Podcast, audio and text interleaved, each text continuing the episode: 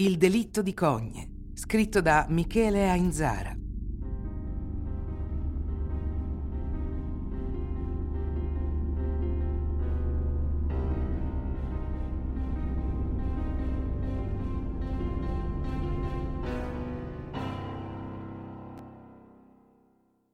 La Valle d'Aosta è una regione di cui si parla poco e sempre bene.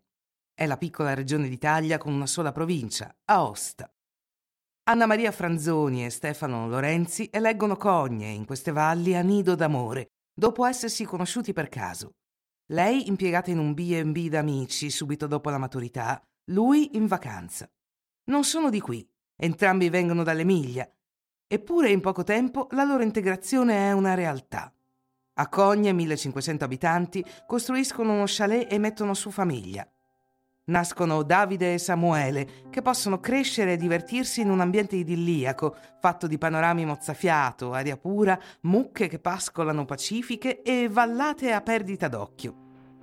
La quiete è tale che dimenticarsi la porta di casa aperta non dovrebbe creare ansia. Il problema è che il pericolo è già dentro.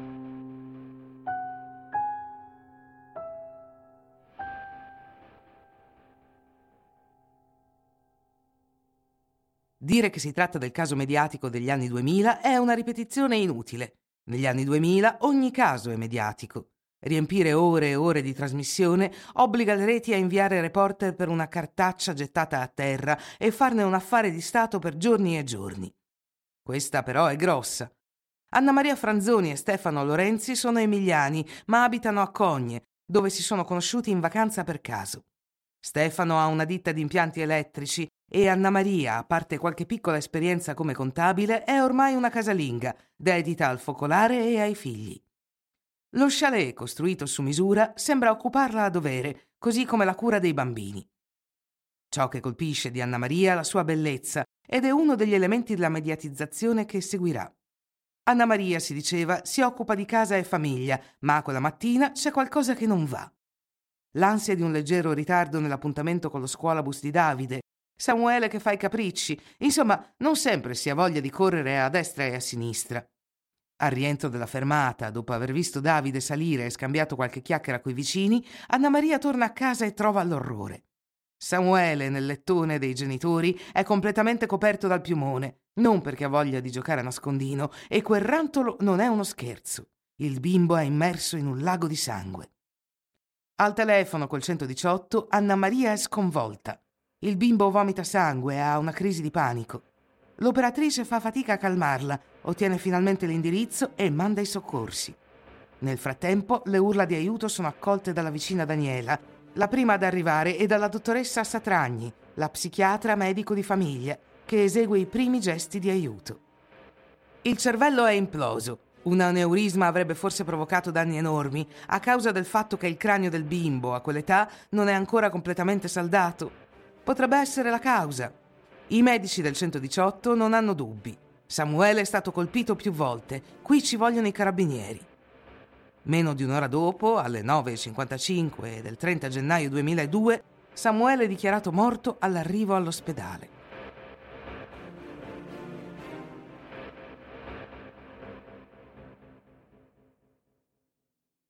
Per quanto estremamente doloroso, il giorno dopo Anna Maria è sentita dalla procuratrice capo di Aosta Maria del Savio Bonauso. Anna Maria racconta come si sono svolti i fatti quella mattina, fino alla scoperta del cadavere. Un normale inizio di giornata, col marito che va al lavoro e due figli da accudire, prima della partenza per la scuola. Allo chalet, intanto, i carabinieri constatano che il luogo del delitto è fortemente inquinato, ma, come si sa, in quelle circostanze concitate, il tentativo di salvare la vittima prende il sopravvento su ogni altra considerazione. È chiaro però che il posto da circoscrivere è la camera da letto. Gli schizzi di sangue sono ovunque, con una concentrazione evidente sul letto dalla parte sinistra all'altezza del cuscino, dove Samuele posava la testa insanguinata. È in questo contesto che, insieme a tecniche già ben note, si innesta la BSPA, Blood Stain Pattern Analysis, cioè l'analisi delle macchie ematiche. In poche parole, consiste nell'osservazione della traccia e forma della macchia per capire da che punto, distanza e con che movimento è stata creata. All'epoca è una tecnica abbastanza recente che, combinata ad altri mezzi investigativi, aggiunge un mattoncino alla costruzione. Nel caso di Samuele sarà uno degli elementi di svolta e di controversia. Le indagini di terreno, intanto, quelle fatte di domande, osservazione e intuito, cercano di determinare chi possa essere il responsabile. Si esclude il tentativo di un furto finito male perché in casa non manca niente e non c'è disordine. Non ci sono tracce di violenza sessuale. Ci si rivolge allora verso i vicini di casa, perlomeno quelli che avrebbero potuto, nei pochi minuti di assenza di Anna Maria, entrare, commettere il delitto e uscire agevolmente. I Lorenzi iniziano a dare indicazioni ed eventuali moventi. Si comincia da Ulisse Guicciardaz, un guardiamontagna conosciuto per essere un tipo un po' sopra le righe, con cui i Lorenzi avevano avuto qualche attrito a causa di un diritto di passaggio durante la costruzione del loro chalet. Inoltre, il giorno prima avrebbe ripreso in modo un po' brusco Samuele. Si sente poi l'altra vicina, Daniela Ferrod, su cui le opinioni cambiano rapidamente. Da amica della Franzoni, la prima accorsa alle gride di aiuto di Anna Maria diventa un'invidiosa, irascibile e spiona. La Ferrod avrà un ruolo indiretto, potremmo dire di avatar della Franzoni, che descriveremo in seguito.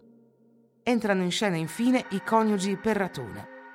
La signora aveva perso qualche tempo prima un bambino al quinto mese di gravidanza e avrebbe detto alla coppia dovreste provare anche voi cosa significa. I carabinieri decidono di intercettare tutti quanti.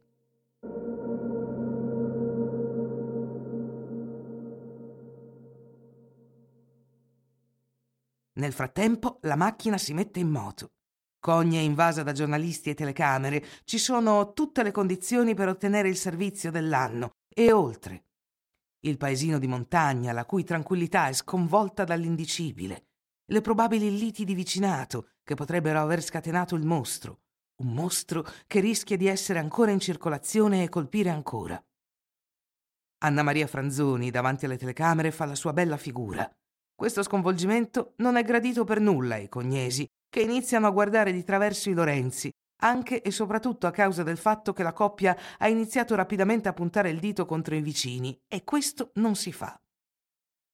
La procuratrice di Aosta del Savio Bonaudo, in questa tormenta, decide di interrompere i rapporti con la stampa, giudicati più deleteri che proficui. I Lorenzi tornano sull'Appennino natale di lei, in attesa che la pressione diminuisca.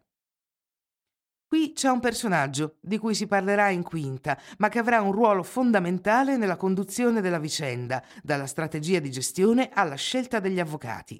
Si tratta di Giorgio Franzoni, il padre di Anna Maria. Da buon capofamiglia prende le redini e dirige le operazioni, nel senso della salvaguardia del blasone ad ogni costo. Riapparirà nei momenti chiave, ma non per questo sarà assente quando non lo si vede.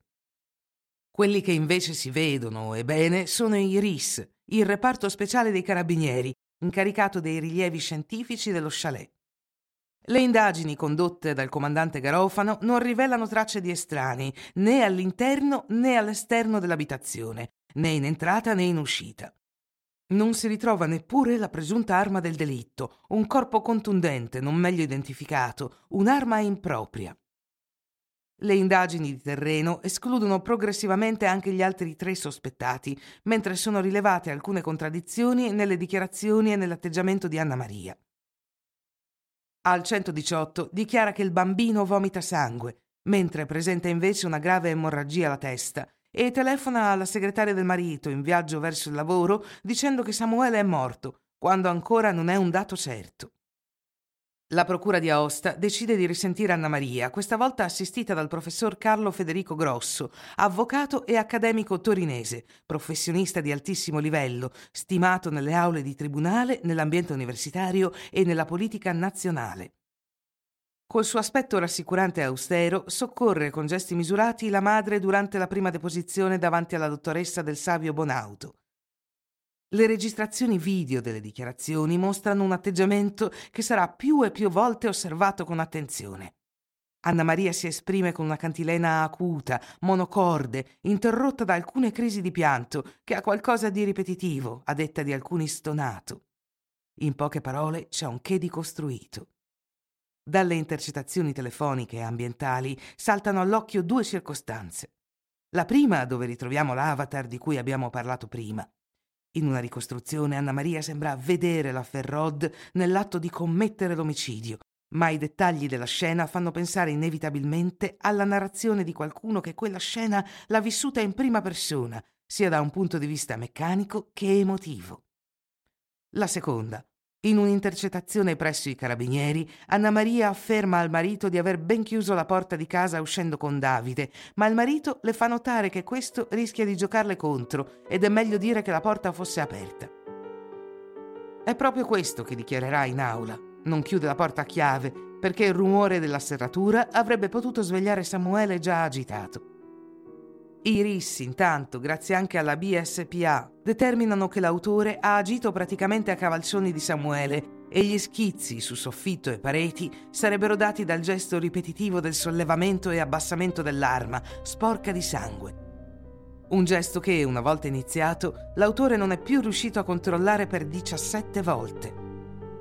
I rilievi coincidono però anche con un elemento sconcertante. Tracce compatibili col gesto sono state ritrovate sul pigiama di Anna Maria Franzoni.